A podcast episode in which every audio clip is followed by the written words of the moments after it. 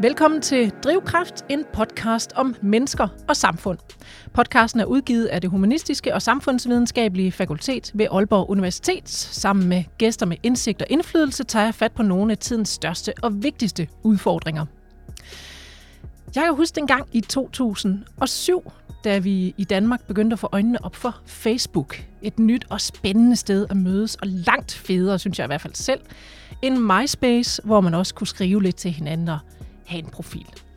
Meget, som i rigtig meget, er sket siden, og de sociale medier, som mødestederne nu er omdøbt til, er et arnested for mange oplevelser og interaktioner på godt og ondt. Og det er det, det skal handle om i dag i Drivkraft, de sociale mediers for- og bagside, både når det kommer til kommunikation og information. Kan vi gøre noget ved de negative sider, eller er det et vilkår, hvis vi vil leve en del af vores liv online? Det kan mine gæster i studiet i dag helt sikkert fortælle en masse om. Jeg hedder Anne Kejser. Velkommen til. Og så vil jeg gerne byde velkommen til mine øh, tre gæster. I dag det er Malene Charlotte Larsen, forsker i digital ungdomskultur og lektor i sociale medier. Velkommen til. Tak for det. Så har vi øh, Miriam Michaelsen, forperson for Medierådet for Børn og Unge og advokat hos Njordlov. Er det sådan, det skal siges? Det er advokat hos Njordlov, ja. Men det er og med på en online forbindelse i dag. Velkommen til. Tak. Og Louise Brix Jacobsen, lektor i medievidenskab og forsker i blandt andet fake news og satire og grænser mellem fiktion og virkelighed. Velkommen til, Louise. Tak for det. Vi starter hos øh, dig, Malene. Øhm, du har forsket i sociale medier i efterhånden mange år, siger jeg, og det er så 18 år, det vil sige nærmest al den tid, der har været sociale medier, mere eller mindre. Kan du ikke øh, starte med lige at tage os øh, på en lynhurtig rejse igennem øh, de sociale mediers øh, udvikling igennem årene? Jo, jeg skal prøve at gøre det, uden at det, det er det hele afsnittet kommer til at, at handle om. Jamen, jeg har cirka en times tid. Ja, så... det gør, jeg, jeg, gør det, jeg gør det kortere end det, jeg lover det.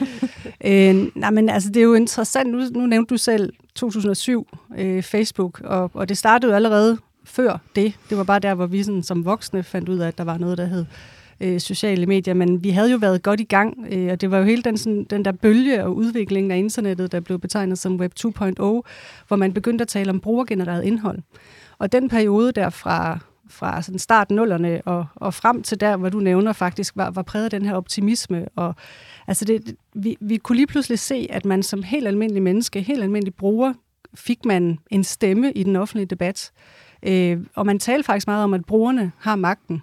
Øh, vi kunne alle sammen på det her tidspunkt gå ud og starte en shitstorm. Virksomhederne var bange for, for brugerne, fordi hvad kunne de finde på mm. øh, at sige om vores virksomhed ude på, øh, på de der øh, sociale medieplatforme. Øhm, og så kan man sige, der hvor, hvor Facebook kom i 2007, altså vi, herhjemme i Danmark var vi også meget begejstrede, fordi indtil da havde det været øh, reserveret, øh, det her med at være sociale via internettet, havde været reserveret til noget børn og unge gjorde. Øh, og det havde vi været meget bekymrede for. Og så kom Facebook, og, og, og det var præget af sådan en optimisme. Også de danske nyhedsmedier kunne jo også se, hvordan man kunne bruge det her. Så jeg vil næsten sige, at på det her tidspunkt blev Facebook en lille smule promoveret. Øh, også herhjemme, ikke? At gå ind på vores Facebook-side mm. og følge os på Facebook og skrive til os på Facebook. Og mange voksne ville faktisk også gerne have børn og unge over på Facebook på det tidspunkt, modsat nogle af de andre øh, platforme, fordi man måske følte, at det var en lille smule mere øh, sikkert. Øh, men, men det var jo faktisk sådan, at det var her, øh, på det her tidspunkt, hvor hvor, hvor Facebook øh, virkelig fik øjnene op for, hvordan øh, øh, altså at få sat nogle forretningsmodeller i spil, der gjorde, at øh, brugerne måske ikke havde magten øh, så meget længere. Altså, øh, man kan sige, at forskerne har jo øh, øh, omtalt det her som platformsocialitet eller programmeret socialitet, og det, det var jo især også det her med, at du havde et newsfeed, der var, var algoritmesorteret, ikke? Mm. at man er jo ikke sådan herover, hvad det var for en form for socialitet, man havde længere. Og der var jo hensynet til annoncørerne. Øh, så, så det der med hele tiden, hvad er det, vi skal se? Øh, hvornår skal vi se det? Hvem skal vi se det fra? Pludselig kunne der være den her sådan fornemmelse af, at, at vi lidt mistede kontakten med vores netværk, fordi der var alt muligt andet, algoritmen var inde at mm. bestemme, mm. vi skulle se. Øh, så, så det, jeg vil faktisk sige, at det var sådan en anden bølge. Øh, dengang vi kom på Facebook herhjemme, var det allerede sådan en anden bølge, hvor, hvor der virkelig øh, begyndte at være fokus på det her med, det er øh, socialitet, men det er på platformens præmisser. Mm. Og det er jo så bare kun blevet værre siden da, hvor, hvor de virkelig har fundet ud af at udnytte øh, vores data og sælge vores data videre og komme med nogle forretningsmodeller og nogle små designgreb, der gør, at øh, vi vi gør ikke nødvendigvis det, vi gerne vil. Altså, vi kommer på sociale medier for at være sociale, og så kan man så diskutere, øh, hvor meget socialitet er der tilbage mm. efterhånden. Ikke? Så vi er gået fra, hvor man starter med, at det er brugerne, der har kontrol og magt, sådan ser det i hvert fald ud. Mm. Og det var det jo til, til dels også. Mm. Måske var vi ikke alle sammen ude at lave en shitstorm, men måske nogen gjorde det. Mm. Så det, vi havde altså kontrollen og magten, og så til, at det er os, der på sin vis bliver kontrolleret i det her, mm. på de her sociale medier, ikke også? Jo, for man kan jo sige, at altså det, der så skete i den der anden bølge, var jo, at virksomhederne fandt ud af at udnytte det kommercielt. Så det var jo også det der med at sige, nu skal vi øh, reklamere for vores produkter på Facebook, og vi skal alle sammen have en side, som brugerne så kan følge. Øh, men man kan også bare sige, sådan som det er i dag, så er virksomhederne jo også udfordret af at kunne være til stede øh, på de sociale medieplatforme. Mm. Nyhedsinstitutionerne er udfordret af overhovedet at få deres nyheder ud, fordi man ved, at, at brugerne de følger med på de sociale medier, men det er øh, platformene, der har, øh, har magten i forhold til, hvordan sådan nogle ting også øh, bliver øh, formuleret videre. Ikke? Så, så det er jo det, som også øh, Suboffun kalder overvågningskapitalisme. Og, altså, der er mange forskellige betegnelser for, mm. hvad er det for en tid, vi lever i nu? Er det platformsamfundet, der er styret af de her big tech-virksomheder? Øh, men, men man bliver jo mere og mere optaget af også inden for forskningen, hvad betyder det egentlig for, mm. for, for samfundet i det hele taget, og for vores måde at være sammen på. Og det er jo et helt program i sig selv. Det kunne det være, ja. Så det uh, tager vi i næste uge måske, man ved. uh, men Louise, lige nu, der, uh, der vender jeg mig lige mod dig, fordi hvis vi ser på den her måde, uh, at få at bruge nyheder på, som jo også er en stor del af det at være på de sociale medier, Hvordan, uh, hvordan har de her medier så, uh, hvordan har de sociale medier en betydning der?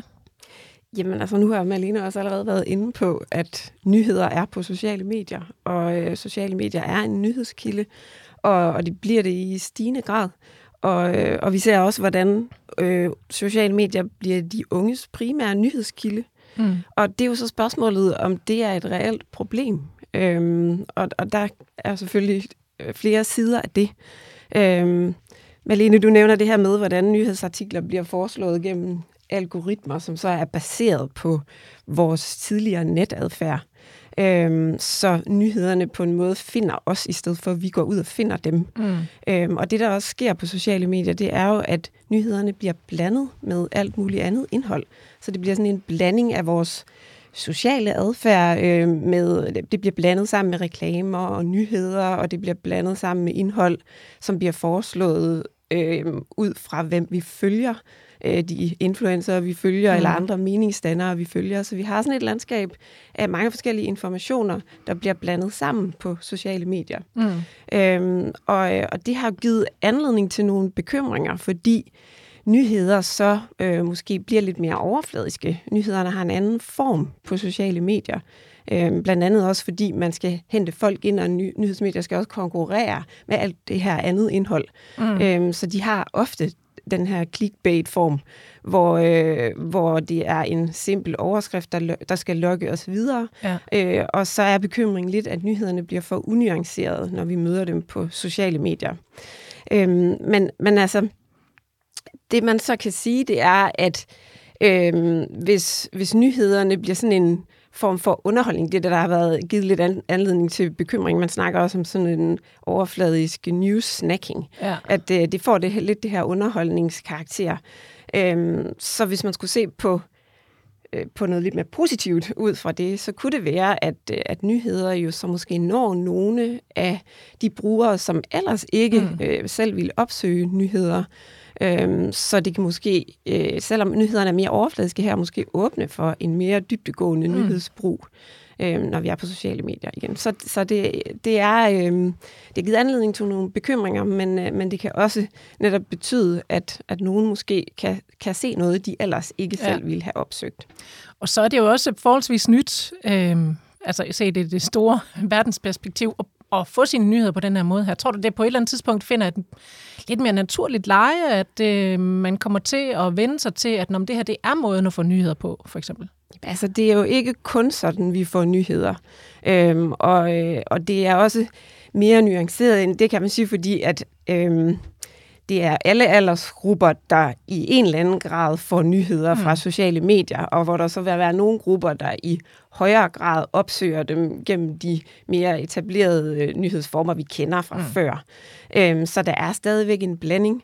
Øhm, og, og ja, altså, vi, vi har den der tendens til at se det som et problem, øhm, men, men det der er også en lidt større skepsis, eller man er lidt mere skeptisk, når man møder nyheder på sociale medier. Øhm, så det er jo altid svært at sige, hvordan det kommer til at mm, blive, mm, men ja. man kan jo se, at det her det er integreret, og man kan se, hvordan det rykker sig lidt, og I nævnte også Facebook som det her den primære platform, øh, hvor, hvor man får nyheder på, ikke? og det er også ved at ændre sig lidt, mm. øh, fordi også unge blandt andet er på vej væk fra Facebook, ikke? Og, og er mere på nogle af de andre platforme. Der er ikke så mange nyheder på TikTok endnu, men det kan jo være, at det kommer. Må ikke. Ja. Alt det her med nyhederne, dem, det kommer vi tilbage til øh, lidt senere, og kommer til at grave os lidt mere ned i, hvordan de kan påvirke os. Men øh, lige nu der øh, skal vi ligesom tilbage til det her sociale rum. Øh, og, og Miriam, jeg ved noget af det, der optager dig, det er den her sondring, der er mellem den virkelige verden og den online verden. Og der burde man jo sige, det er rimelig klart, det er jo til at føle på. Men det kan faktisk være svært at skille fra hinanden. Kan du ikke lige fortælle lidt om det? Jo, altså jeg synes, øh, nu har jeg jo arbejdet med digitale krænkelser som advokat igennem de sidste mange år, og jeg, jeg bliver stadig her i 2023 mødt med kommentarer om, ja, men det er jo ikke en rigtig krænkelse, det er jo ikke en fysisk seksuel krænkelse, et fysisk overgreb, det er jo bare øh, en digital krænkelse eller øh, digital vold. Og, og jeg, jeg tror, vi er nødt til at tale, jeg sidder jo her, også her som forperson for Medierådet for øh, børn og unge. Og jeg tror, vi er nødt til at være meget, meget klar i mailet omkring, at der for børn og unge ikke er en sondring mellem en fysisk verden og en digital verden. Og det kan Malene jo også fortælle meget mere om fra hendes forskning. Mm. Men, men den præmis er vi nødt til at acceptere. Og den er vi nødt til at efterleve, når vi kigger på det politisk. Altså er lovgivningen god nok? Når vi kigger på det i retssystemet, er politiets håndtering god nok? Er domstolenes håndtering god nok? Øhm, at der altså bør ikke være en sondring mellem en fysisk og et, et digitalt rum, fordi det for børn og unge er en og samme mm. verden. Ikke? Mm. Så, øh, og vi er på vej derhen. Det er sådan et statement, som bliver ved med at blive sagt igen og igen. Men en ting er, at vi siger det højt, noget andet er, at vi også mm. alle sammen skal efterleve det. Og så sker der vel også det, at lovgivningen, øh, altså ikke for at fornærme lovgiverne, men er jo tit et, et skridt bagud i forhold til udviklingen, fordi det er jo først efter noget er sket, man skal tage hensyn til den udvikling, der er øh, sket også lovgivningsmæssigt. Ikke? Ja, altså jeg tror, jeg vil sige, at, at det, det ved vi jo godt alle sammen nu, at den digitale udvikling går så sindssygt stærkt. Altså det mm. går så helt ekstremt stærkt. Så selv hvis vi gjorde alt, hvad vi kunne, og brugte alle vågne timer på at øh, følge med, så er vi hele tiden et skridt bagud. Mm. Altså jeg, jeg, jeg sidder jævnligt og tænker, så nu har jeg set alle former for digitale krænkelser, der kan dukke op. Og så kommer der en sag om hurtcore, eller en sag om sextortion, og så eksploderer øh, fake porn, og så ser vi pludselig digital grooming her også nu. Ikke? Mm. Så, så det, det er klart en øvelse hele tiden at tænke, okay, hvordan skal vi tilpasse lovens rammer, så den passer med virkeligheden? Mm. Grooming bliver kriminaliseret nu. Øhm, og det er et godt eksempel på, at der har siddet nogle voksne hidtil og har sagt, ja, men det er jo ikke endt med et fysisk seksuelt overgreb. Så derfor er det, der har foregået op til, ikke strafbart. Der er ikke tale om ulovlig tvang eller blufærdighedskrænkelse, så vi kan ikke rigtig gøre noget ved det. Men hvor man kan se, at de her grooming-sager rammer mm. rigtig mange børn og unge, rigtig mange ofre, så der er behov for, at retssystemet kan gribe ind tidligere i processen. Fordi det har nogle ret store alvorlige konsekvenser for de børn og unge, der bliver udsat øh, for de her øh, digitale krænkelser og grooming og så videre. Og de så konsekvenser... det er et forsøg på tilpasning, ja. Det kommer vi nemlig til at, at tale om øh, lidt senere, hvad, der, hvad, det, hvad det egentlig er, der sker, når ja. man krænkes øh, på nettet. Men øh, Malene, øh, som øh, Miriam også sagde, så kan du jo fortælle meget mere om det her. Og øh, jeg kunne godt lige tænke mig også at høre fra dig, hvordan oplever de unge selv forskellen på den virkelige og den online verden? Miriam siger, at det er et og, det samme. Er du enig mm. der? Det er jeg fuldstændig enig i. Øh, at det ene kan være lige så værdifuldt som det andet. Det er jo noget med, at vi nogle gange kommer med sådan en voksenholdning om, at det ikke er lige så ægte, når det foregår mm. online. Og den kan vi godt punktere, og det tror jeg også var noget af det, jeg sagde allerede for knap 20 år siden, at det er ikke et spørgsmål om at skille mellem online og, og offline. Det er bare en del af, af hverdagen og en del af virkeligheden for, for børn og unge. Og et godt eksempel på det, og det er jo noget af det, jeg har forsket meget i, det er, Altså det at øh, dyrke og vedligeholde relationer online. Altså en online ven kan godt være en bedste ven. Øh, altså der kan opstå sådan et helt særligt en, øh, intimt rum, et øh, fortrolighedsrum øh, med en ven, man har, som man ikke nødvendigvis øh, ser øh, face to face. Og der er der jo den der voksenholdning om, det kan jo ikke være en ægte ven. Øh, men det er det jo for børn og unge, mm. fordi det er de, øh, til de oplevelser, det er de følelser, man har. Øh, og der har faktisk været lavet sådan nogle store metastudier, hvor man har kigget på, de kvaliteter, vi kender fra det klassiske venskab, det er sådan noget med loyalitet, øh, fortrolighed, øh, engagement i relationen, kan de genfindes øh, online? Og der har man så kigget på tværs af alle studier og finder ud af, at det kan de faktisk godt. Og øh, der kan så være nogle fordele, som, som, øh, altså nogle fordele, som de sociale medier understøtter, at det faktisk kan være lettere at, at åbne op øh, for mm. hinanden. Og det er jo noget af det, vi rigtig gerne vil have i et venskab, det er, at vi har den her fortrolighed. Og det kan nogle gange for børn og unge være lettere at tale om ting, øh, der kan være lidt svære, eller ja. at, altså, og også at bare sige, hvor meget man godt kan lide hinanden. Det har jeg også skrevet rigtig meget om øh, i min forskning igennem tiden, den her sådan deciderede kærlighedsdiskurs, der er blandt børn og unge. Altså, I min, min phd afhandling for, for mange år siden lavede jeg sådan en undersøgelse, hvor jeg spurgte, hvad er den bedste besked, du nogensinde har fået? Og for rigtig mange var det jo beskeden, jeg elsker dig, ja. fra en god ven. Øh, og, så, og så kan man så diskutere, hvad betyder det, når det kommer online? Og det sjove var, at mange af dem sagde, Altså, de synes også, at mange misbrugte de her ord og bare skrev det til alle mulige. Men når de så skulle forklare om deres egne oplevelser, sagde de, men når min ven skriver til ja. mig, at hun elsker mig, eller at min rigtig gode ven skriver, at du er en virkelig god ven, så betyder det noget. Mm. Og det, det tror jeg virkelig, at øh, de sociale medier også har hjulpet børn og unge med at få et sprog for, øh, hvordan dyrker vi venskab? Øh, hvad kan vi sige til hinanden? Altså det er værdifuldt i at kan, kan sige, hvad vi betyder for hinanden. Så hvis vi skal snakke om nogle af fordelene, så tror jeg virkelig, at... Øh, at, at børn og unge er, er blevet bedre til at udtrykke følelser. Mm. Det tror jeg faktisk, at de sociale medier har været med til at understøtte. Mm. Men må jeg sige noget til det? Jamen, Fordi det, er en, det er jo en sindssygt vigtig præmis, når vi taler om børn og unges trivsel i det digitale. Fordi de voksne, der står udenfor og kigger ind, de kan finde på at sige, at det kunne du have sagt dig selv. Hvis du sender et billede til en af dine venner, så risikerer du jo, at de deler videre. Eller hvis du skriver noget til dem, øh, som er privat, så kan du risikere at dele videre. Og, og det er den præmis netop, som hedder opdeling af en fysisk og en digital verden. Mm. Hvor det budskab, du kommer med her, Malene, det er vi jo nødt til at at få spredt ud og få alle til at acceptere, jamen børn og unge kommunikerer på nettet godt. Hvordan passer vi på dem der, så de forstår, mm. at vi respekterer det som et privat og intimt og personligt rum. Ikke? Fordi det er jo der, hvis man må bande, at jeg siger, at det er der, det fucker op. Mm. Det, det, det er der, det fucker op, når de voksne siger, at det kunne du have sagt dig selv, at det mm. ville gå galt, når du ikke synes det. Mm. Ja, man kan sige, der hvor det så er blevet ekstra øh, udfordrende måske øh, at have den her diskussion, er jo, fordi det også er blevet meget mere visuelt, og det er jo også det, du mm. møder i de tilfælde, hvor det går rigtig galt, Miriam. Fordi så kan man sige, der, der hvor jeg måske i 2007 sad og kiggede på de her lange, lange kærlighedserklæringer, børn og unge sendte til hinanden, så kan man sige, at de sociale mm. medier har udviklet sig i en retning, hvor det hele er meget mere visuelt. Jamen så handler det for eksempel om at turde være grimme over for hinanden. Mm. Ja. Så kan man sende et, et, et øh, helt close-up med billede med dobbelthage, man sender en selfie, hvor, hvor øjnene vender i begge retninger, og så siger, det er jo faktisk en tillidserklæring. Mm. Mm. Jeg tør at være grim øh, over for dig, og dermed siger jeg, at du er faktisk en rigtig god ven. Øhm, og, og det er jo så også især kommet øh, den måde at kunne være sammen på, kan man sige. Og nu laver jeg anførselstegn, når jeg siger sammen. Mm. Men det er jo netop, fordi de unge føler, at det er at være sammen. At man ja. sender snaps frem og tilbage, ja. for eksempel. Og da Snapchat, altså der skete en, en, et, en stor udvikling i det her, da, da Snapchat kom, som jo havde den her grundpræmis om flygtighed. Det er blevet lidt mindre flygtigt over tid, men der var jo en gang, så kunne du sende de her op til 10 sekunder, og du kunne kun sende et billede, du tog lige nu og her. Mm. Øh, så, og der skete der jo et eller andet, fordi der havde vi jo haft 10 år, hvor vi sagde til børn og unge, det du deler på nettet, bliver på nettet, pas på med, hvad du gør. Så pludselig åbnede der sig jo en verden for børn og unge, hvor man faktisk skulle have det her mm. fuldstændig ligegyldige. Altså som en respondent i en af vores undersøgelser sagde, et, et billede af min venindes næsebor helt tæt på, det er ja. så hyggeligt. Ikke?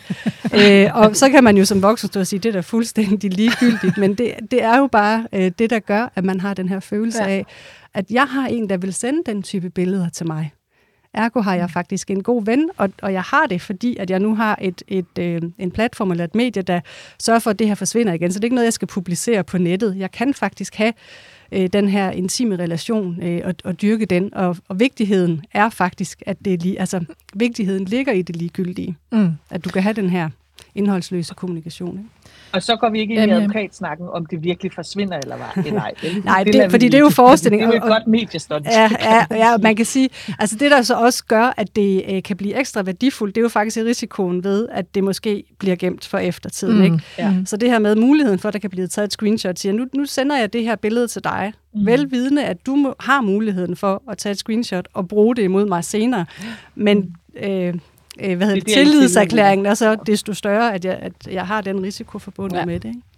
Så, så når man siger, at de sociale medier, det er noget, øh, fanden har skabt, øh, når det kommer til børn og unge, så er det jo ikke hele sandheden. Der er faktisk øh, grobund for rigtig meget nærhed og omsorg og intimitet og venskaber øh, på de sociale medier. Jamen som udgangspunkt er der, og det var jo det, der tiltrak os øh, til at starte med, kan man sige. Og så, så lever vi jo hele tiden i den her dobbelthed med, at platformene har nogle forskellige øh, forretningsmodeller. De har nogle designgreb, der gerne vil have os til at gøre noget bestemt. Mm. Og nu, øh, hvis vi så bliver ved, ved sådan et eksempel som, som Snap, Snapchat som, øh, som medieplatform, ikke, der så skabte det her. Altså fordi hvis vi ser det med børn og unges øjne, har det været ekstremt værdifuldt, hvad de har fået ud af mm. det. Men samtidig har Snapchat jo også været smart. De har lavet sådan noget som Snapchat Streak, en funktion, der gør, at man lige skal komme ind og sende et billede hver dag. Og det vi ser, det er, at så sender børn og unge billeder af, af et loft eller en sko for hurtigt at få den her øh, streak øh, vedligeholdt. Og jeg sad og lyttede øh, nogle øh, interviewoptagelser igennem her, her forleden dag, hvor en af mine informanter sagde, hun havde en streak kørende på 1600 dage. Øh, og, og den, jeg ved ikke, om hun har brudt den nu, men det, det er i hvert fald ikke nødvendigvis. Altså, du kan sagtens finde nogen, der har, nogen, der har kørt i længere tid. Hvor hun sagde, jamen selvom at mig og den her person måske har været uvenner, så vi holdt streaken ved lige, mm. fordi hun sagde, jeg vil simpelthen ikke miste den. Altså, og så reflekterer hun lidt og siger, det er som om, jeg faktisk er mere følelsesmæssigt forbundet til det der tal. Mm. Og så begynder vi jo, kan jeg sige, og, og du kan sagtens sige en masse positive ting med de her streaks, fordi det er jo også en, øh, et bevis på, at du har nære relationer, ja. hvis du kan holde det her ved lige. Ikke? Men det er altså også en smart, ja. øh, en smart, ja. en smart forretningsmodel for en platform, mm. lige at få brugerne til at komme ind og, og bruge det hver dag. Ja. Og de lancerede den så på et tidspunkt, hvor de var ved at tage, øh, tage brugere til Instagram. Ikke? Så, og ja, det, så, det var smart. Vi skal, vi skal gerne mm. øh, både på den ene side kunne se, hvad er det platformen gør, vil have os til at kunne gennemskue nogle af de forretningsmodeller, og så finde ud af, hvordan indretter vi et liv, så vi får de positive ting mm. fra de sociale medier, som jo er derfor, vi kommer, kan man sige. Mm. Ja. Øh, Louise, jeg tager lige fat i dig igen, for vi skal tilbage til nyhedernes mm. øh, verden. Og, øh, og noget af det, som jeg præsenterede i starten, som øh, du har forsket i, det her med falske nyheder, fake news. Øh, der er to typer grundlæggende af fake news. Øh, kan du ikke lige prøve at fortælle lidt om de her to typer?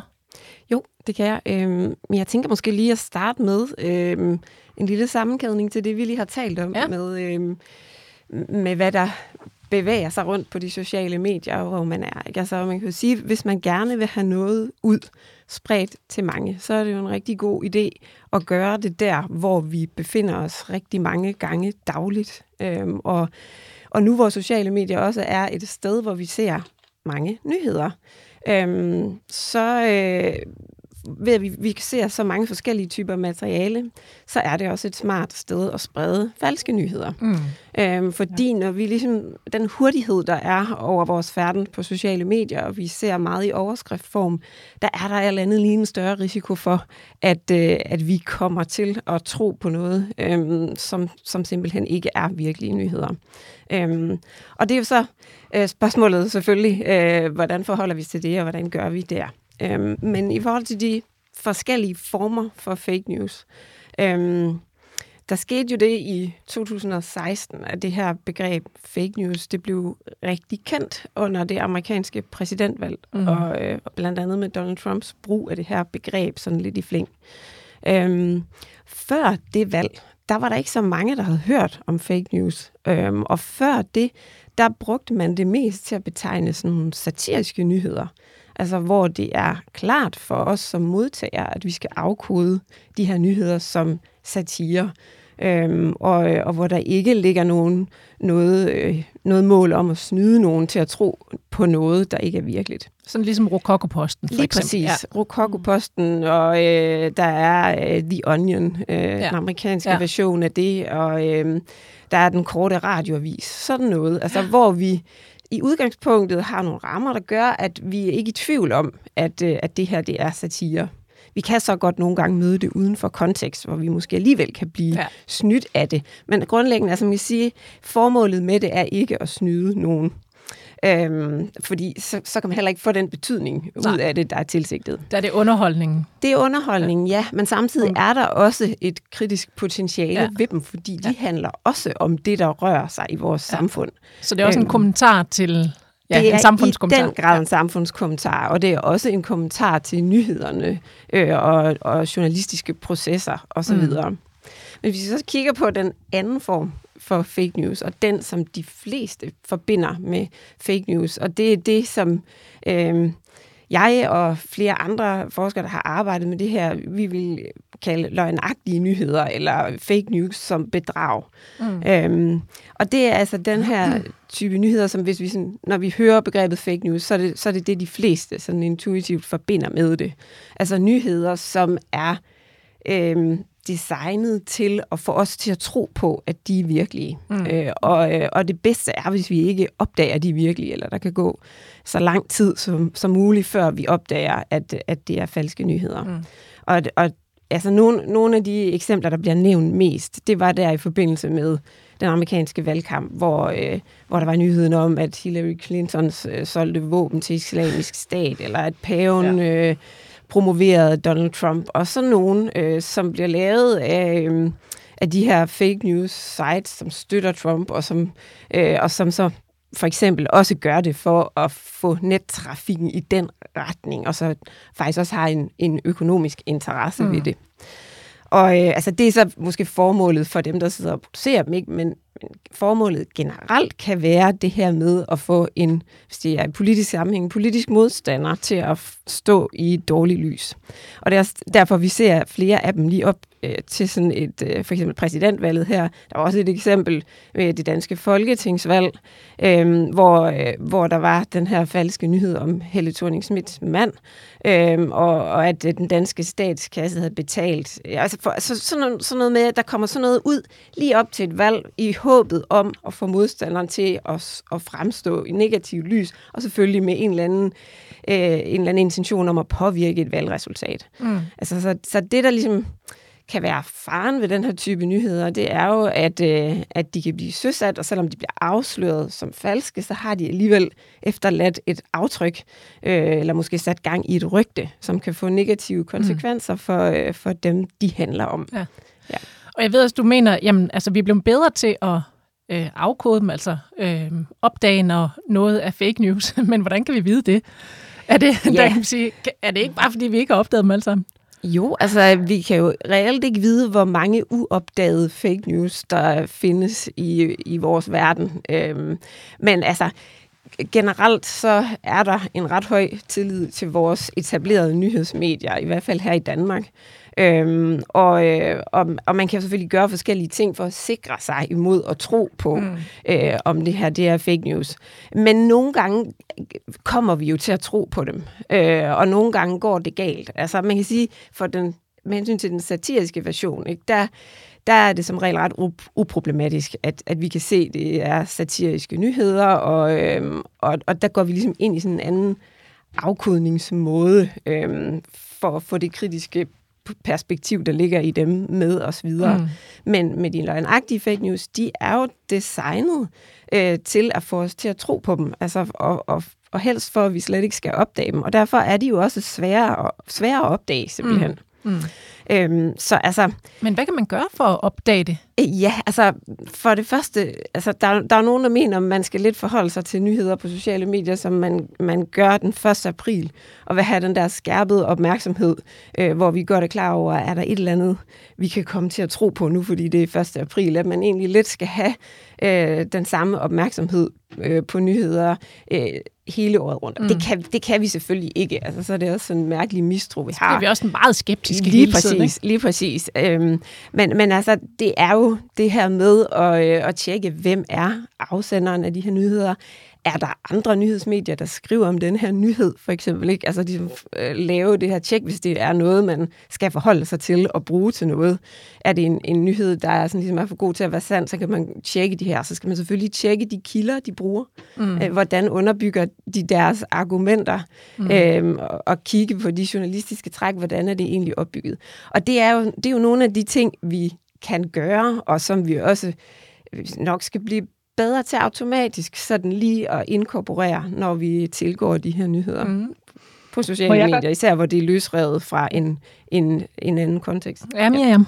Må jeg spørge om noget, Louise? Ja, det må du da. Fordi, altså, så kan Anne, du kan jo bare klippe det ud, hvis det er irrelevant. Men jeg, men, men jeg kunne godt tænke mig at spørge dig om, vi så jo den her sag med en gasledning, der pludselig eksploderede, mm. øh, hvor de danske officielle nyheder var jo noget nølende med at gå ud med noget som helst. Og det var politikerne også. Jeg sad og så nyhederne på DR. Som ægte voksen sad jeg der og fulgte med, og fik ikke noget som helst at vide. Men min telefon var rødglødende. Fordi parallelt med det, så kørte der jo et digitalt spor på Reddit, hvor de diskuterede, er det amerikanerne, er det tyskerne, er det nogle aktivister, hvad foregår der? Altså handler det her også, øh, det ved jeg ikke, jeg kan ikke lade være med at tænke, når vi taler ind til de unge, er det en nysgerrighed, der gør, at de går ud og skaber de her fake news, eller, eller hvad? Ved du noget om, hvad formålet er med det? Jamen altså, det er jo så også det, hvem det er, der skaber dem. Øhm, mm. Og selvfølgelig så er vi i en situation, hvor alle kan skabe materiale øhm, og, og få det udgivet relativt let på sociale medier.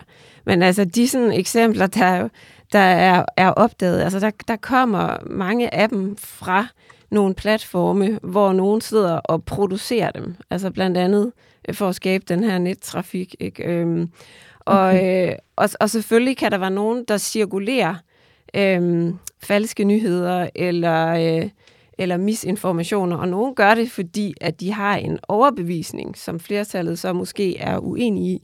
Altså vi så jo også en lang række øh, forskellige informationer, der blev delt under øh, pandemien, og øh, særligt mm. knyttet til hele vaccinedebatten. Mm. Øhm, ja. Og det her, hvor man også kan, kan tale om cirkulation af, af konspirationsteorier og sådan noget, som, ja. som jo godt mm. kan have form som fake news. Altså hvis de har nyhedens form, konspirationsteorier, mm. så, ja. så kan man kalde dem kalde dem fake ja. news. Ikke? Øhm, okay. men, men altså, selvfølgelig så, så er det også sådan noget materiale, som som alle jo i princippet kan, kan dele. Øhm, og der, der handler det jo også meget om, at, at hvis det er noget, man gerne vil tro er rigtigt, altså så kan mm. man se, at så er der også en større tendens til, at, at vi ikke stiller de samme mm. spørgsmål, mm. men ja. tager det ind ja. som rigtigt. Ja. Mm. ja. Øhm, og ja, altså lige i forhold til det der med gasledningen, øhm, altså så er det jo også, når der ikke er oplysninger nok. Altså, og ja. det er jo helt, sådan har det, det jo altid været. Hvis, øh, hvis der mangler oplysninger, så begynder man at sladre. Øh, ja, eller, ja. Altså, det, sladre lyder så negativt, ikke? men så opstår der samtale. Ja, så er det nok har, noget med det at gøre. Ja. Eller? Så det kunne mm. nok godt være dem. Ja. ja, og der har vi jo så en række platforme, der er utrolig velegnet ja. til øh, at, at diskutere og, øh, og søsætte forskellige teorier og, mm. og debattere ja. dem. Okay. Ja, så har vi jo så alle de øh, nyheder, der man vil ønske var, var fake news, men så ja. er rigtige nyheder. Men øh, dem lader vi jo så lige ligge for nu.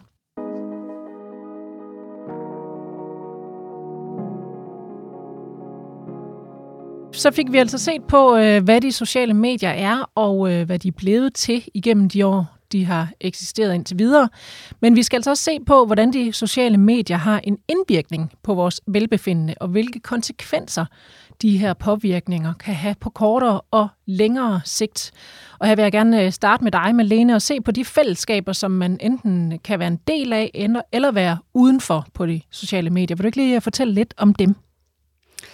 Jamen altså, man kan sige, i og med, at øh, vores samvær jo på mange måder er blevet mere offentligt. Altså, fordi noget af det, som børn og unge i hvert fald deler rigtig meget, det er, hvad de fysisk laver sammen. Fordi altså, man har lyst til at dele det her samvær. Det er også en måde at bekræfte hinanden øh, i venskabet. På at sige, det er simpelthen så hyggeligt, det her, vi laver sammen, det vil vi gerne dokumentere.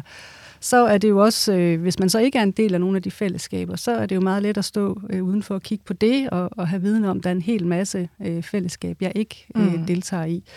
Øhm, så, så altså, der er jo mange inklu- inklusionsmekanismer, men der er også eksklusionsmekanismer mm. forbundet med de her, øh, de her forskellige platformer. Og det behøver ikke at være øh, hardcore mobning. Altså det kan jo bare være, men så var det lige den måde, det blev, at man lige var venner med alle hinanden, undtagen lige den og den, eller ja. at lige den og den ikke var med i Snap-klassegruppen. Øh, mm.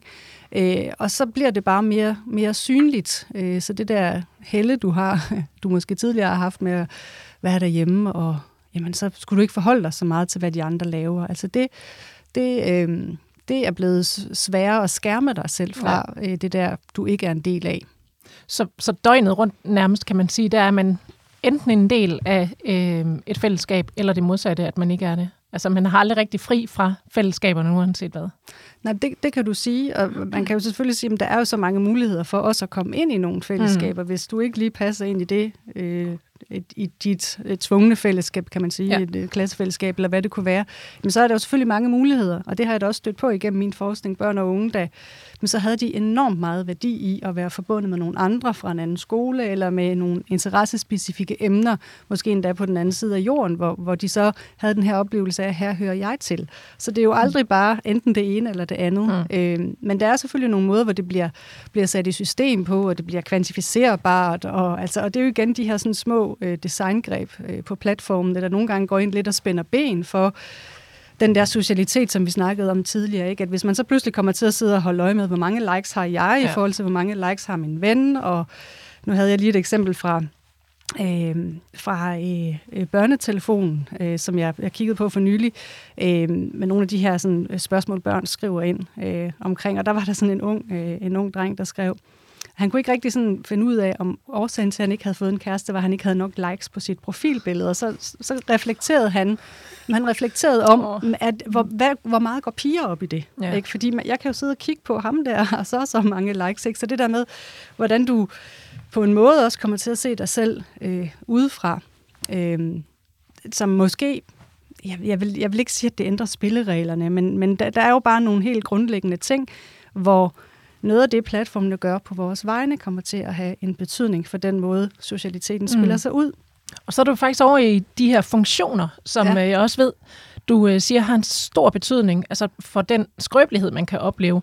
For eksempel også øh, den funktion, øh, som hedder efterladt på læst. Ja, altså det er jo ikke en funktion, øh, der hedder den, det, men det er jo den følelse, man ja. bliver efterladt med, og det er faktisk et, et, øh, et nyt forskningsprojekt, jeg er i gang med sammen med Jette Kofod for Aarhus Universitet, hvor vi simpelthen har lavet... Øh, øh, altså etnografisk feltarbejde online for at finde ud af, hvor meget optræder den der, den der følelse, og så har vi lavet nogle interviews og er godt i gang med at prøve at, at, at forstå øh, det, at der opstår de her ting. Ikke? Altså at øh, når man sender en, en, ja, det kan være en sms, det kan være en messengerbesked, det kan være en snap-besked, Øh, de forskellige platforme har på den ene eller den anden måde en lille indikation af, hvor platformen så på dine vegne går ind og siger, at beskeden er læst. Mm. Øh, og så begynder man at tolke. Altså fordi der, der, hvor man så bliver efterladt på læst, det er, når, når man kan se, platformen siger, at du har læst min besked, ja.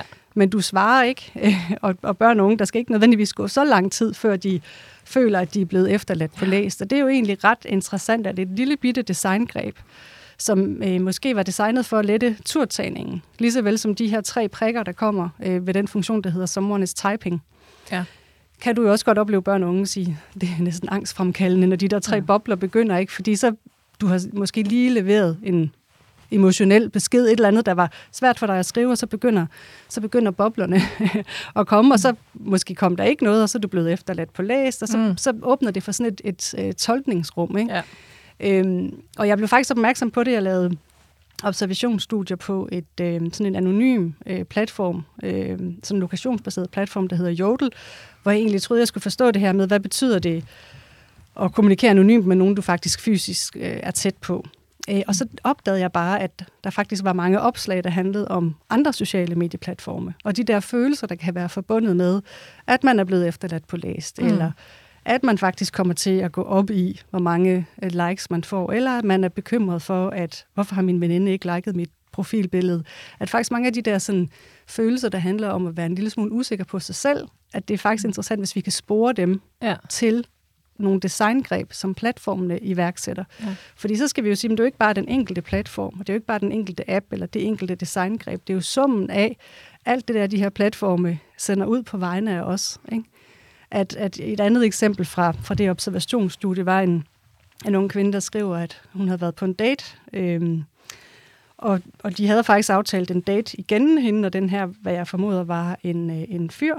Øhm, og nu var de jo anonyme, så jeg kender jo ikke sådan alderen på dem, så de kan jo selvfølgelig have været ældre, men ud fra konteksten lød de som ret unge. Øhm, og, så, øh, og så sender han en snap, hvor hun sådan beslutter sig for ikke, ikke lige at svare på den med det samme. Øh, og så sender han hurtigt øh, derefter en snap mere, hvor han skriver, hey, jeg kan se, at din snapscore ændrer sig. Hvorfor svarer du mig ikke? Og hun har sådan en lille snapscore, altså som er det her tal, der stiger øh, i, i takt med, at du bruger platformen. Ja. Ikke? Og han kan jo så komme til at sidde og holde øje med, om det her tal er steget, og dermed wow. tolke eller konkludere, at Nå, men det er så, fordi du vælger, eller du der er en eller anden årsag. Altså det, det efterlader jo sådan et tolkningsrum tit, nogle af de mm. her ting. Ikke? Og det er jo så, det, altså, så kan han gå over på en anden platform og se, er hun online der, eller... Mm. Øhm, ja, altså, der, der er bare som, summen af alle de her ting, gør, at vi får en opmærksomhed på hinanden. Øh, det kunne også være lokationsdata, øh, ikke? eller lokationsangivelser.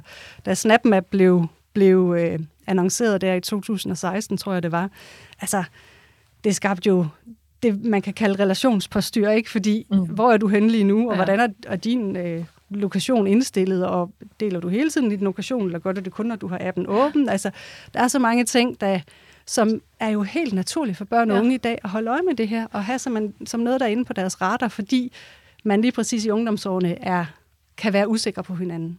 Og på den måde, som det vi talte om før, så blander den ja, fysiske, virkelige verden sig med de sociale medier på den måde der. Altså det er et en og samme Det er øh, fuldstændig verden. smeltet ja. sammen, fordi er jeg er, er jeg lidt usikker på mine venner. Det er jo især i de der sådan lidt løse relationer, eller hvor man er ved at opbygge en relation.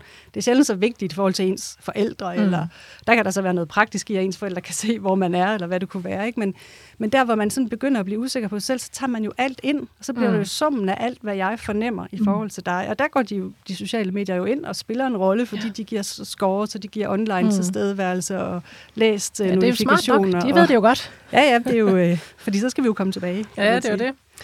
Miriam, altså, øh, ja. ja. ja. Du siger bare. Ja, du har en kommentar. Miriam. Nej, kør på. Stil mig et spørgsmål. Jeg vil bare høre, om Malene ikke kunne synge sangen, som Jada har skrevet, der hedder Left Me on Red. Det synes jeg godt, du kunne Ej, jeg, jeg, jeg, jeg tænker, at det bliver nok alligevel klippet ud, så det vil jeg ikke... Øh, men, men det er jo faktisk en god pointe, at det findes så meget i, i populærkulturen. Altså den her frase på engelsk, ikke Left Me on Red, du kan finde Øh, du kan finde spil, der handler om det. Du ja. kan finde ufattelig mange memes. Du kan finde lydbider ja. på TikTok. Øh, du kan finde spørgsmål på rådgivningssider, der råder ind til, hvordan håndterer ja. du følelsen af at blive efterladt på læst. Så det er absolut en så, og virkelig det, ting. Og det, ja, det er det. Og det er jo super interessant med de her interviews, Jette og jeg har lavet, hvor vi, hvor vi taler med, det har så især været unge kvinder, hvad, hvad de gør. Altså, fordi mm. så er der jo mm. alle mulige manøvrer, man kan gøre i forhold til, fordi de unge er jo meget opmærksom på ikke at give hinanden de der følelser. Mm. Ikke? Jeg skal ikke være skyld i, at du bliver efterladt på læst. Mm. Så hvis jeg ikke har tid til at svare, så venter jeg med at åbne. Så læser jeg måske beskeden ja. på hjemmeskærmen, og så åbner jeg den først, fordi jeg ved, at platformen gør et eller andet. Ja. Så det der med, at vi manøvrer, vi manøvrer os rundt omkring de her øh, den her autogenererede feedback, som bliver afsendt på vores vegne, det synes jeg, der er ret interessant. Det er noget, der især fylder i et ungdomsliv. Og det er jo ikke kun unge, men det er mm. især unge, fordi de ja. er opmærksomme på hinanden. Ikke? Ja, men, men, en, men en af udfordringerne er jo også, at det er uigennemskueligt for rigtig mange. Altså ja. det, når man taler om i gamle dage, siger jeg i citationstegn, fordi det var der, hvor hvis man ville i kontakt med en fyr, så skulle man ringe. Og det var formodentlig hans mor eller far, der tog telefonen. eller så skulle man håbe at, at møde ham i skolegården. Men det er jo noget andet nu. Det går online her. Men det er så sindssygt svært, fordi platformene strikker det sammen på en sådan mm. måde, at det skal være uigennemskueligt. Så det er ret svært at vælge det fra. Mm. Altså det er ret svært at sige, at jeg ønsker ikke, at de kan se, øh, om jeg har læst den eller ej. Øh, jeg ønsker ikke, at de skal kunne følge min score. Jeg ønsker mm. ikke, at de skal kunne se de her ting. Mm. Øh, fordi udgangspunktet, når man går ind på de her platforme, det er, at du afgiver så meget data, så meget input, så meget viden som overhovedet muligt. Mm. Og der har vi jo en udfordring, når vi har at gøre med børn og unge.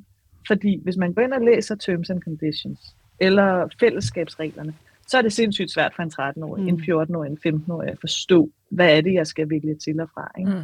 Så, så der har vi jo, hvis vi går tilbage til tanken om den fysiske og den digitale verden, den udfordring, øh, synes jeg, at de digitale fællesskaber fortsat er uigennemskuelige for rigtig, rigtig mange mennesker. Mm. Mm.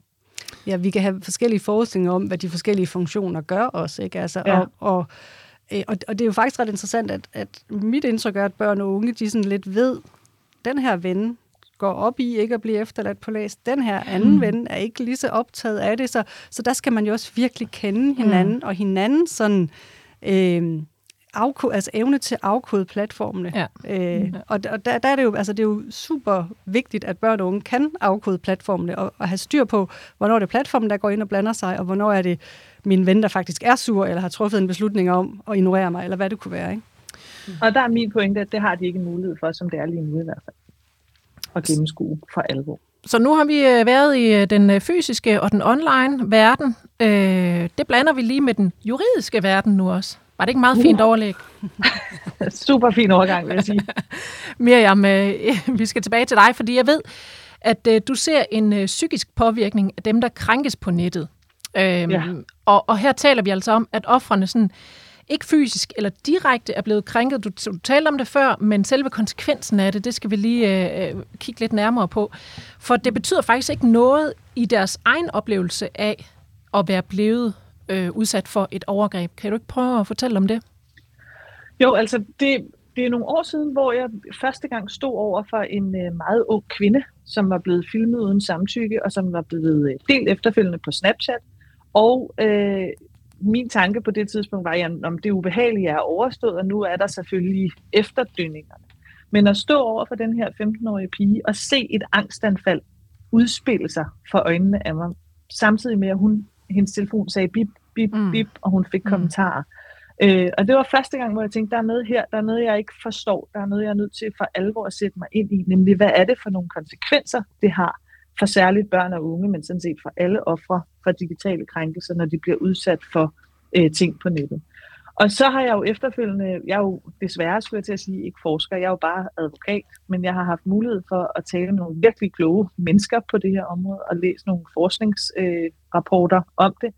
Og, og det, der er blevet tydeligt for mig, og som heldigvis også er begyndt at sprede sig, synes jeg, i resten af befolkningen, det er, at de psykiske konsekvenser for ofre for digitale krænkelser er sammenlignelige med de psykiske konsekvenser for ofre for fysiske krænkelser. Mm. Øhm, og det er, ret, det er ret voldsom læsning, og det er også ret voldsomt at se ansigt til ansigt, at øh, de får angstanfald, at nogen udvikler depression. Jeg har stået over for meget, meget unge mennesker, som simpelthen blev selvmordstruede på baggrund af det her. Og det, de alle sammen beskriver, det er, at det er en krænkelse, der ikke stopper. Øh, hun hedder Pernille Rasmussen, som, som har lavet et øh, Ph.D.-projekt om øh, blandt andet digitale krænkelser, og så er der nogle andre, der også har været inde over at beskrive de bølger, som efterdønningerne har. En ting er, at det øjeblik, du opdager at blive delt, der har det nogle voldsomme konsekvenser. Mm. Angst, hjertebanken, øh, du kan ikke trække vejret, ubehag, manglende koncentrationsevne. Men hver gang der er nogen, der kontakter dig, hver gang der er nogen, der skriver, hey, hey, hey, se hvad jeg har af dig, eller måske også bare øh, en uopfordret venneanmodning, eller hvis nogen sender, gud forbyde det, skulle jeg til at sige, en uopfordret dick pic til øh, et ung menneske, så udløser det nogle psykiske reaktioner, som er ret voldsomme. Mm.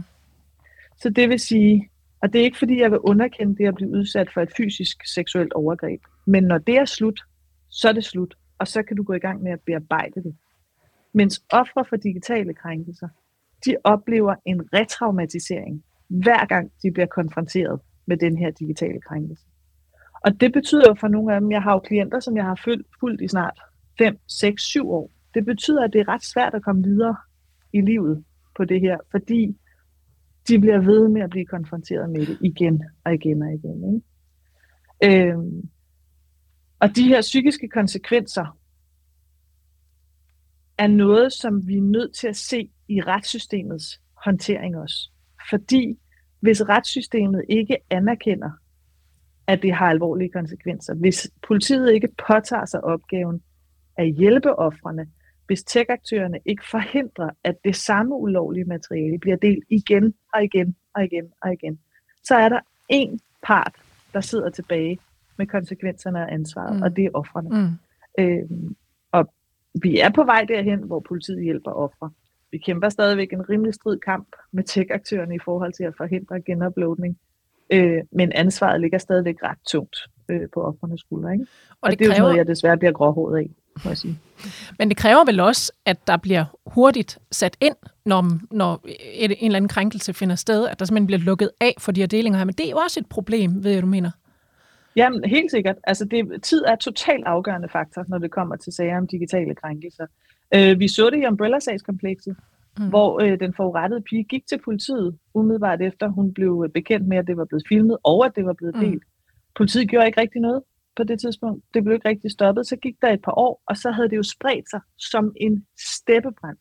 Og jeg tænker, Louise kan jo tale om det også i forbindelse med fake news, at, at reach, når vi går digitalt, er jo kæmpestort.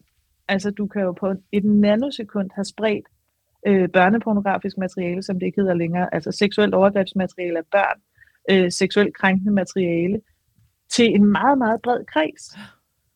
Og så har vi stadigvæk et, et retssystem, der tænker, åh ja, men det er jo ikke det er jo bare, avisen, det er jo bare billeder. det er jo ikke ekstrabladet, hvor man mm. sidder og tænker, ja, okay, hvor mange opslag er der på ekstrabladet i mm. forhold til Pornhub, mm. hvis du lægger krænkende materiale af et menneske på en af verdens største pornosites der skal man æd og spark med reagere hurtigt mm. fra politiets ja. side af, hvis man skal forhindre, at det bliver delt. Ikke? Og der er bare nødt til at sige, at det, det, der er vi på ingen måde imod. Fordi en ting er, at politiet skal have ressourcer og kapacitet, men tech-aktørerne skal jo for helvede, undskyld jeg banner, også træde i karakter og gøre noget hurtigt og effektivt. Mm. Ikke? Og ikke først, når der er nogen, der truer dem øh, på bagkant. Og, og det var jo øh, gerne i går, de skulle have gjort det. Men hvad er øh, udsigterne til, at der rent faktisk bliver gjort noget der? Jamen altså, vi havde jo øh, lavet en lov i Danmark, som skulle regulere tech-aktørernes ansvar, og den blev desværre sparket øh, til hjørne. Så lige nu læner vi os øh, tungt op af USA, eller ikke USA, af EU, øh, The Digital Service Act, men også øh, håber, at der kommer noget lovgivning, som pålægger tech-aktørerne at reagere inden for ret kort tid. Ja Øh, og mit ønske er jo, at de også skal forhindre, at allerede kendt ulovligt materiale bliver genuploadet. Ja. Så der skal ske noget, øh, og øh, jeg vil sige, den store udfordring er jo det, vi talte om øh, til start, nemlig at vi har en digital udvikling, som går sindssygt stærkt, ja. mens retssystemet, vi skal alle sammen lige sætte os ned og tænke over, om den her lovregel er rigtigt formuleret, og skal den nu også implementeres i alle EU-lande, eller hvordan. Og når vi ligesom er nået dertil, så risikerer vi, at så er de bare way pass. Ikke? Så, så det er rigtig godt, at der sker noget nu. Og særligt på børne- og ungeområdet kan vi jo se en ret bred øh, fælles front. Også fra de politiske partier i Danmark, men også i EU, hvor man mm. ønsker at, øh, at stille børn og unge bedre i forbindelse ja. med digitale krænkelser. Ikke? Så der vil blive gjort noget i fremtiden? Ja, på. der bliver jo allerede gjort noget mm. nu, kan man sige. Ja. Altså, for, for fem år siden blev jeg kontaktet af ofre, som havde forsøgt at få politiets hjælp, og havde fået at vide, at det fik de ikke meget ud af at gøre. Øh, og nu har jeg lige set øh, et program på DR, som siger, at hvis du bliver udsat for digitale krænkelser, hvis nogen sender uopfordrede dick pics til dig, hvis nogen filmer dig eller deler billeder af dig, så skal du gå på, til politiet, mm. fordi det er ikke din skyld. Så, så der er sket en samfundsændring, ja. måske primært på børne- og ungeområdet, at når børn og unge bliver udsat for krænkelser, digitale krænkelser, mm. så bliver de kede af det, ja, men nu i dag i højere grad vrede og beder om hjælp, modsat for fem år siden, hvor de blev kede af det og skamfulde og ydmygede og ikke mm. bad om hjælp. Mm. Øh, så er vi stadigvæk noget tilbage på voksenområdet, fordi voksne stadigvæk jo vinder en stor del af skylden indad mod sig ja. selv. Ikke? Ja. Godt, men hvis vi så øh, kigger, nu har vi ligesom været på den juridiske del der, øh, men øh, Louise, vi skal også lige se på sådan de lidt bredere samfundsmæssige konsekvenser øh, af det, man kan foretage sig på nettet. Øh, øh, for, for sådan noget som nyhedshoax, det kan have ret omfattende konsekvenser. Kan du ikke prøve at for, fortælle og forklare lidt om det? Ja, altså den her kategori nyhedshoax er nok sådan lidt, lidt forsøg på at indkapsle noget, der ligger et sted imellem øh, satirisk og løgnagtig fake news. Øhm, og øhm, en, en nyhedshoax er egentlig en form for, øhm, for satirisk fake news, men den låner noget fra den her løgnagtige form, fordi vi skal, der er, der er tale om sådan et indledende modtagerbedrag, hvor det er meningen, vi først skal tro på den her nyhed. Mm. Og så er det samtidig tænkt ind i designet af den her nyhed, at den også skal afsløres som falsk. Og det er, når vi finder ud af, at vi har troet på noget, vi helst ikke skulle have troet på, at betydningen ved det her, det opstår. Mm. Og der er sådan et eksempel, som efterhånden har nogle år på banen, øh, men, men som nogle gange stadigvæk dukker op, øh, blandt andet på Facebook eller andre øh, sociale medier. Og det, det er tilbage i 2013, hvor der kom den her nyhed om en natklub for smukke mennesker. Mm. Jeg ved ikke, om I kan huske det. Øh, den hedder Eye Candy. Øh, og, og det var simpelthen en pressemeddelelse, der cirkulerede, og som så viste sig at være falsk. Øh, men altså, at der i København ville åbne en natklub kun for smukke mennesker.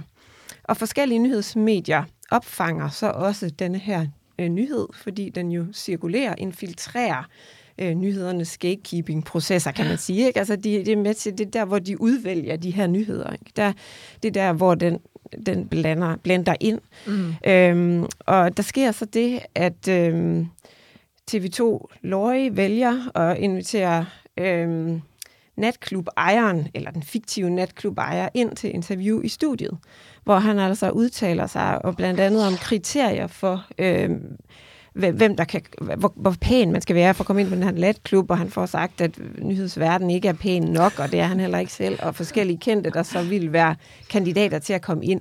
Og det, altså, det lyder meget som sådan for meget, øh, men, men man kan så se, at, at det var noget, mange troede på på det tidspunkt. Og, øhm, og nu har jeg så set øh, en del år efter, at så bliver den, den video med det TV2 Lorry-interview delt. Øh, og, og så, at, hvor nogen bliver forarvet over den ja. her netklub for smukke mennesker. Og så kan man sige, så bliver det så reguleret af de andre sociale øh, mediebrugere, som så siger, at det her det er altså øh, satire, eller det er en hoax, og, øh, og, og det er ikke en virkelig nyhed. Øhm, men, men det, som man kan sige, den type nyheder kan, der er selvfølgelig også nogle etiske problemstillinger forbundet med at gøre det her, ikke? Fordi er det, er det okay?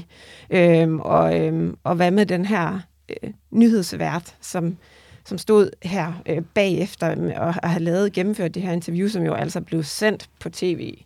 Øhm, altså der, ja, der er helt sikkert øh, nogle, nogle ting, man kan forholde sig til der mm. øh, etisk.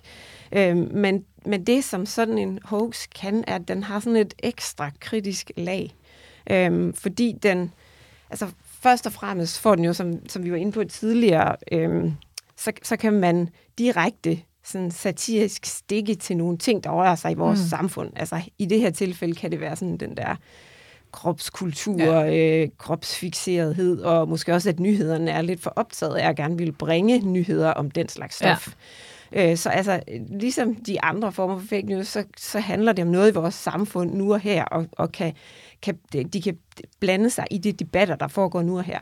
Men her der bliver det også en kritisk udstilling af nyhedsmedierne, ikke? og en kommentar til, om de øhm, er kildekritiske nok, ikke? Øh, at, at vi skal virkelig øhm, sørge for, at, og der kom så også en, en opfølgning på det, altså fordi politikken blandt andet også havde bragt denne her nyhed, øh, og hvor, øh, hvor der blev simpelthen lovet en forbedring af de journalistiske processer efter det her, fordi den her case blev, blev debatteret i Godmorgen Danmark, eller hvad det var, og i øh, presselogen. Den kommer også til udlandet, så vidt jeg husker. Gjorde den ikke det? Det ved jeg ikke. Jeg har ikke hørt, jeg har ikke talt med nogen fra udlandet, som, er, som har hoppet på den.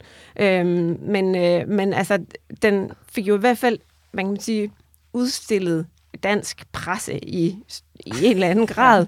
Øh, mm. men, men det, den så ud over det også kan, øh, det er også at udstille os som nyhedsforbrugere. Mm. Altså fordi når vi mm. øh, opdager, at vi har troet på noget, øh, vi, vi ikke burde have troet på, så må vi også spørge os selv om, øh, tror vi tror vi på noget, bare vi ser det mm. i den rigtige kontekst. Altså hvis vi ser det i nyhederne, øhm, så tror vi automatisk på det. Og altså, selvfølgelig skal vi ikke miste vores tillid til de her etablerede nyhedsmedier, øh, men vi skal reflektere over, hvad nyhedskonventionerne faktisk mm. kan bruges mm. til, mm. og at de kan bruges til at skabe et udtryk, som fuldstændig ligner virkelige nyheder, ja. og som jo derfor kan have nogle konsekvenser. Ja. Ja.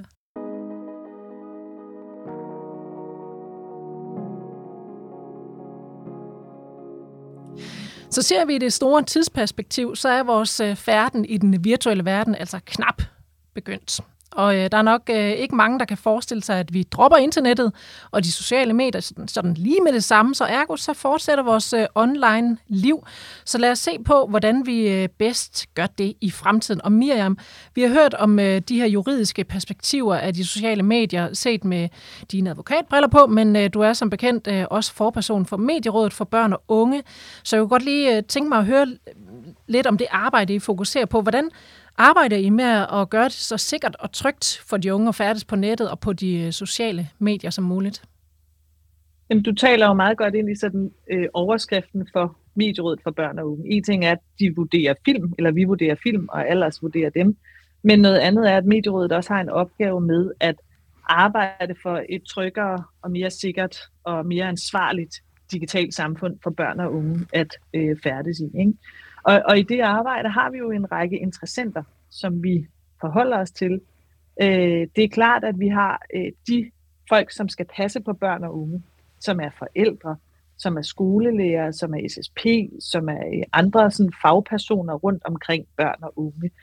Øh, men så er det også det er et vigtigt element for Medierådet at have involveret børn og unge i den her samtale. Mm. Altså så vi ikke bare sætter os ned som voksne og siger, Nå, nu skal I høre, venner, vi har besluttet, at Snapchat det skal forbydes, uden overhovedet at involvere dem. Ja. Altså, de skal involveres i den her proces, øh, og så må man tage den, det input, der også kommer fra dem, og bearbejde det øh, videre frem. Men så har Medierådet også en opgave i forhold til at forholde os til, jamen er den lovgivning, der er lige nu øh, på det her område, er det godt nok i forhold til at passe på børn og unge, som er dem, der er vores primære fokus. Og øh, at gå ud og kritisere Big Tech. Altså simpelthen sige, at det, der foregår lige nu på platformene, det er ikke nødvendigvis øh, tilstrækkeligt for, at øh, vi fra Medierådets side af synes, at det er et tri- sikkert og trygt sted for børn og unge at færdes. Jeg vil sige, jeg har haft sådan et billede af et skjold øh, inde, i, inde i mit hoved, og hvis vi ser børn og unge som dem, vi skal passe på, så er der en række aktører rundt om de her børn og unge, som skal aktiveres i den her fælles indsats. Ikke? Øh, og det, det fylder rigtig meget i medierådets arbejde. Og vi har haft øh, mange lange gode samtaler om, hvad gør vi så herfra? Fordi øh, de sidste 20 år har det jo, som du siger, kørt 100 km i timen, og alle har sagt, ja, yeah, Chromebook, det ser mega fedt ud, det implementerer vi i skolerne. Eh, Snapchat, alle er på Snapchat, det kører vi bare med. Og TikTok, det er smart, så kan man danse i 7 sekunder, og så videre frem. Det her, der er så meget godt, vi kører der ud af. Hvor øh, vi kvæg det, både som Malene siger, Louise siger og alle andre siger, er nødt til at kigge på, hvordan skaber vi de bedste universer for børn og unge. Mm.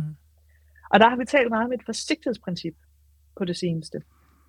Øhm, og jeg kan måske bedst forklare det ved at sammenligne med medicinalindustrien, øh, eller bilindustrien, eller kemikalieindustrien. At vi siger, okay, der er rigtig meget godt ved det her, det har vi set. Der ser også ud til at være rigtig meget dårligt. Det kan ingen af os lige gennemskue endnu, fordi de ikke har åbnet Pandoras æske. Så indtil vi har det indblik, så er vi nok nødt til at anlægge et forsigtighedsprincip, i stedet for bare mm. øh, at køre derud af. Ikke? Så det er det, vi lige nu arbejder med i medierådet. Det er i virkeligheden et forsigtighedsprincip, men i forhold til to ben. Og det første ben er, når børn og unge møder det ubehagelige, og det kan vi ikke forhindre, fordi det gør de uanset om de går på legepladsen, eller i trafikken, eller mm. på nettet. Men når de møder det ubehagelige, hvordan sikrer vi, at det her skjold, som har et ansvar, gør arbejdet godt nok? Altså fortæller børn og unge, det er ikke din skyld, at du er blevet udsat for det her. Du har ret til hjælp, og du har brug for hjælp. Mm. Det er det ene. Altså det ben, der hedder, hvordan hjælper vi børn og unge, når de møder det ubehagelige? Og der ved vi, at det ikke er godt nok nu, for det har vi lige set en analyse fra Red Barnet, og også fra Medierådet, som siger, at børn og unge føler, at de står alene i de ja. situationer. Ja. Så der har vi klart noget at gøre. Og det andet er jo det, som Malene også var inde på øh, indledningsvis, at det er de her fastholdelsesmekanismer og forretningsmodeller, som jo, synes jeg, skræmmende nok viser sig at høste enorme mængder af data på børn og unge, mm. uden at de ved det. If you don't pay for the product, you are the product. Mm. Så der er nogle forretningsmodeller, som er totalt uigennemskuelige. Og hver gang vi siger, kunne I ikke lige fortælle os, hvordan de forretningsmodeller er, så får vi sådan nogle svar, der hedder, jo, ja, mm, ja, måske. Det har vi en opgave med. Vi skal simpelthen have, have det frem i lyset. Hvad er det for nogle forretningsmodeller? Og hvad er det for nogle fastholdelsesmekanismer? Fordi hvis børn og unge bliver fastholdt på TikTok, på Snapchat, på Instagram, på alle de andre sociale medier, øhm, og det ikke er deres frie valg i virkeligheden, fordi de er op imod nogle fastholdelsesmekanismer, som de ikke kan gennemskue og ikke kan gøre noget ved, jamen så har vi som voksne, som ansvarlige, som medieråd, øh, et stort ansvar for at sige, hov, det her, det fungerer ikke godt nok. Er det det et sikre sted for børn og unge at færdes, sådan som det ser ud lige nu? Nej, det er det måske ikke. Og hvis det skal være sikkert, så skal vi have nogle andre ting mm. i værk. Ikke? Og det er der, hvor lige nu er vi sådan gået ret aktivt til værks med en etik- og mærkningsordning af sociale medier, som øh, jeg ved, Malene også har talt med Medierådet om blandt andet, som, hvor, vi, hvor vi mere konkret tager stilling til, jamen, hvad skal der til for, at de her steder er steder, hvor børn og unge bør mm. færdes. Mm. Øh, der er nogle regler, der gælder i trafikken, ikke kun for fodgængerne, men også for bilisterne, og også for dem, der bygger vejene. Og det er ligesom det, vi, vi arbejder hen imod nu. Ikke? Men Så man bliver gråhåret af det, vil jeg sige. Så skal man jo ikke være ked af at være, være gråhåret. Det er jo også øh, meget Nej. moderne. Øh, og Malene, jeg, jeg vender mig lige mod dig, fordi nu bliver der også talt om de her tech-aktører. Øh, og jeg ved, i den, øh, i den sammenhæng, der findes der noget, der hedder Big Five. Hmm. Google, Amazon, Facebook, Apple og Microsoft. Mm. Øh, hvordan vil de komme til at spille en rolle i forhold til vores færden på de sociale medier i fremtiden, tror du? Jamen, det er jo dem, der bestemmer, sådan som det er lige nu. Ikke? De, de sidder på det hele og udfordrer øh, alle brancher og alle, altså vi kan jo tage den helt op til at sige, altså politik i Danmark, øh, nu, nu har øh, de danske politikere lige blevet bedt om, at den nye digitaliseringsminister slet deres øh, TikTok-app, mm. men de er jo lige så afhængige af at kunne øh, at være underlagt for det her, man så kalder platformsamfundet, at det er de her øh, tech-giganter, der styrer. Øh, mm. og, og hvis vi tager, altså hvordan skal man være børn og, og, og ung i det? Jamen altså, man skal vide, at de er der, og man skal mm. vide, at, øh, at at det findes, og at øh, netop som Miriam siger, det er ikke altid, at man gør ting af, af, af fri vilje. Og jeg synes, det er super fedt med den der etiske mærkningsordning i gang med Miriam, for så kan, man, så kan det godt være, at man siger, det er fuldstændig urealistisk at tro, at vi kan bestemme over, hvordan den og den og den mm. platform, men det sender øh, et signal, øh, fordi hvordan, hvordan kommer vi tilbage til det, vi faktisk gerne vil med de sociale medier? Mm. Hvordan kommer vi tilbage til, at de sociale medier bliver sociale?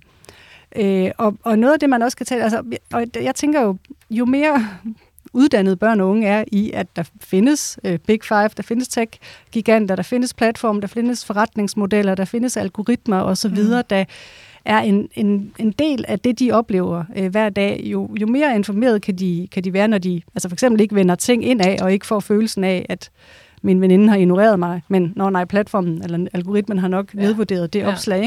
Ikke? Øh, jo mere uddannet de er, jo mere kritisk de kan være over for det, og så, hvordan kan de så begynde at Altså at, at designe deres øh, mediebrug på en måde, så de får det bedste, og, og øh, får, får sat alt det forstyrrende i baggrunden. Mm. Altså man snakker meget om inden for forskningen om det, der hedder disconnecting praksiser, og det handler egentlig ikke om at disconnecte sådan fuldstændig, at nu går vi offline, og nu slukker vi øh, skærmen, og nu har vi ikke en smartphone, men det handler om at finde ud af, hvad kan jeg egentlig selv gøre? Kan jeg indstille min telefon, så jeg ikke får notifikationer?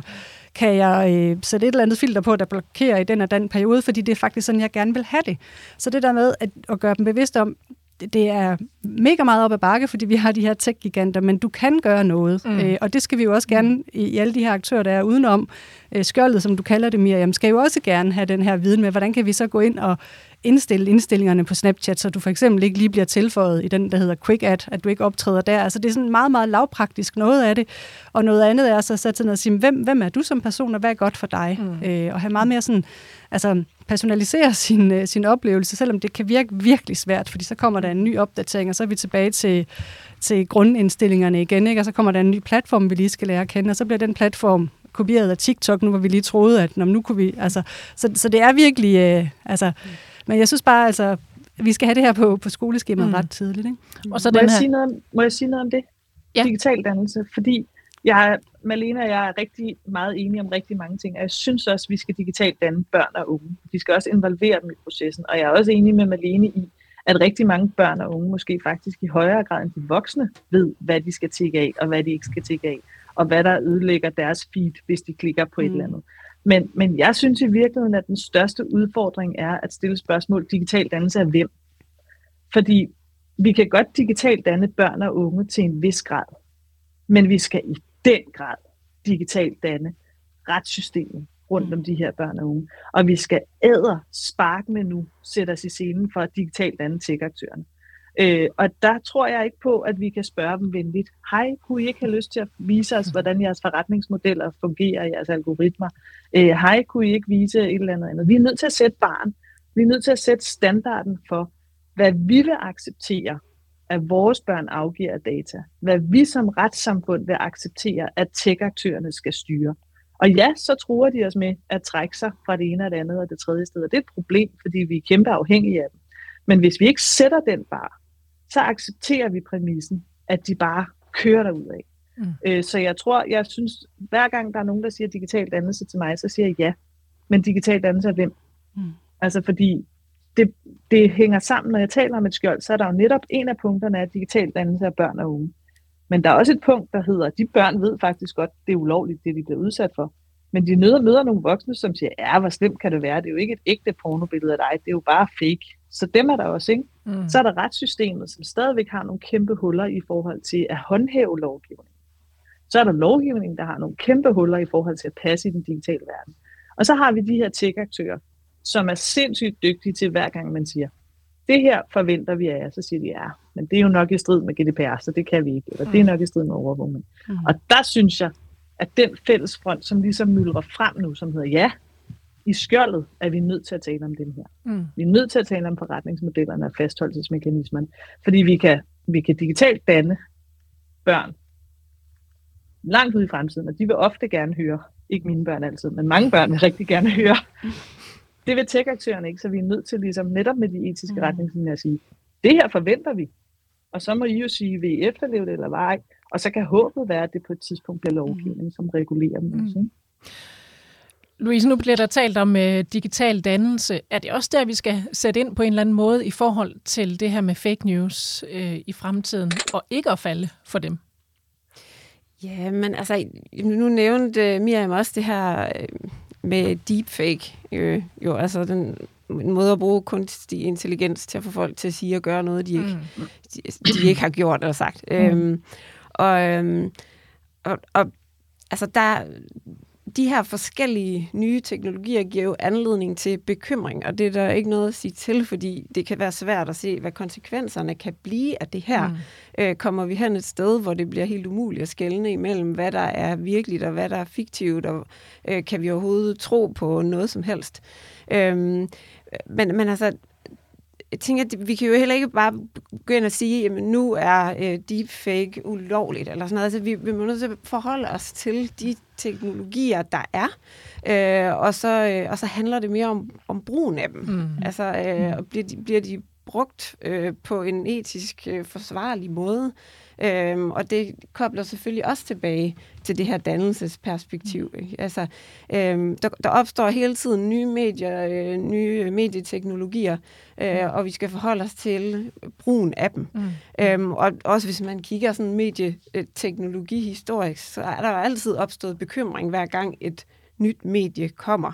Altså både begejstring og bekymring. Mm. Øhm, og, øhm, og den forskning, der er lavet nu i for eksempel sådan noget som, som deepfake, viser jo også, at det bliver det bliver jo også brugt til positive ting. Altså det er også mm. en teknologi, som kan være et redskab, og som kan bruges mm. som et hjælpemiddel, og øh, man kan lave kunst med det. Der er alle mulige forskellige udviklinger i den retning.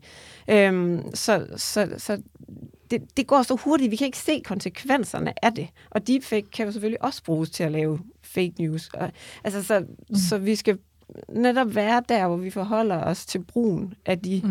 teknologier, der er, øh, og, og blive bedre til at bruge dem selvfølgelig selv, øhm, og så også bedre til at, jo mere vi gør det, jo bedre til os at gennemskue det. Må jeg, må jeg sige noget om, om den også? Fordi, Ja, det bliver den sidste kommentar, Ja, Miriam. okay, jeg skynder mig. øhm, det er jo det, som nu tager jeg lige juristhatten på og advokathatten på igen, fordi jeg er helt enig i, at det kan bruges til godt og til dårligt, og at vi skal være bedre til at gennemskue det osv. Men vi har levet i de sidste 20 år med nogle platforme, nogle tech-aktører, som har sagt, hey, vi var en platform. Det er bare brugergenereret. Vi har overhovedet ikke noget ansvar. Det er ligesom dem, der går ind og klikker, der gør det. Vi har intet ansvar. Men hvis vi for eksempel ser på de platforme, som producerer fake news, altså det er algoritmebaserede platforme med det formål, at du kan uploade et billede af Malene, lægge det ind i platformen, så bliver det spyttet ud på den anden side med pornografisk indhold. Altså jeg tror også, det, der vi er på vej hen, det er der, hvor vi er nødt til at sige ja, men I har et ansvar. I har et ansvar som tech-aktør, som dem, der stiller de her platforme til rådighed i forhold til at monitorere bedre, at håndtere bedre, at forklare værktøjerne bedre. Ikke? Så det går hånd i hånd igen, det der skjold. Ja, Ja, vi skal forholde os til brugerne, vi skal forholde os til retssystemet, men vi skal æd og sparke med også sige til de platforme, I ved godt, at denne her platform har det her formål. Hvordan sikrer I jer samtykke fra de afbildede, for eksempel? Mm. Mm. Og det siger også noget, om man kan ikke kigge på det isoleret set. Man skal Nej. hele tiden have Ja, de her forskellige perspektiver med. Mm. Og Og jo, det er mere erfaring, svært. og jo mere Ja. erfaring man har, Ja. altså jo bedre kan man også afkode det. Jeg husker, jeg læste et studie om, at dem, der var bedst til at afkode fake billeder på nettet, var faktisk dem, der havde haft, øh, altså brugt øh, de platforme, det du handlede om, Mm. meget. Ikke? Så Ja. det der med, jamen i stedet for at øh, tale på de unge, altså når vi snakker digital dannelse, er det jo ikke bare noget med, at vi skal stå og undervise dem i, sådan her er det. Mm. Det er jo noget med at lade dem få fingrene i det, lade dem prøve at lave et eller andet, der er fake news, så de, Ja, bliver præcis. lettere, så de lettere kan afkode, mm. At ah, jeg har gennemskudt, hvad det er, de her store tech-giganter også prøver at gøre. Øh, Ja, og Ja. lyt til dem. Altså vi havde for nylig 100%. havde vi sikker internetdag på i medierådet, hvor det netop var 8. klasses elever, vi havde inde for at tale om børn og unges mistrivsel Mm. mm. sammen med algoritmer. Og som jeg er fuldstændig enig med dig, Marlene, de er formodentlig bedre til at forklare det, at beskrive det øh, på en måde, så alle vi andre kan lære noget af det. Ikke? Altså, ja, og- Det tog mig lang tid, før jeg forstod, at øh, left me on red hed, at man, du efterlader mig på læst, og ikke Ja. du efterlader mig ulæst. Ulæst, ja, det tog lidt, lidt tid for mig, så vi er nødt til at lytte til dem, som, ja, og- som er der. Ja, og hvordan, fordi en ting er, at de forstår rigtig meget, men hvordan giver vi dem også den der kritiske stillingstagen, ikke? så de Ja. ikke bare siger, åh, hvordan optimerer jeg min For You-page bedst muligt, fordi jeg har forstået. Ja, men hvordan kan du også være kritisk over for, at den er så afhængig af alt, hvad du klikker på og, og former ja. Sig derefter? Ikke? Og det er så spørgsmål, vi må tage i øh, afsnit nummer to af den her snak, som jeg håber, vi får mulighed for at lave på et andet tidspunkt. I hvert fald så kan jeg høre, der er masser at snakke om, øh, når det kommer til det her med vores færden på de sociale, sociale medier. Jeg vil gerne sige tusind tak øh, for jeres øh, medvirken her i dag. Malene Charlotte Larsen, Louise Brix Jacobsen og Miriam Michaelsen. Tak fordi I ville øh, brede de her vigtige og spændende emner ud for os. Velbekomme. Selv tak. Og også tak til dig, der lyttede med. Husk, at du kan gå ind og abonnere på podcasten i din podcast-app, så du ikke går glip af tidligere og kommende afsnit. Blandt andet, der kan du høre afsnit 1 om, hvordan unge mistrives i dag. I podcast-appen, der kan du også skrive en kommentar til podcasten eller give en stjerner, hvis du kunne lide det, du hørte. Jeg hedder Anne Kejser. Tak for nu, Op og genhør.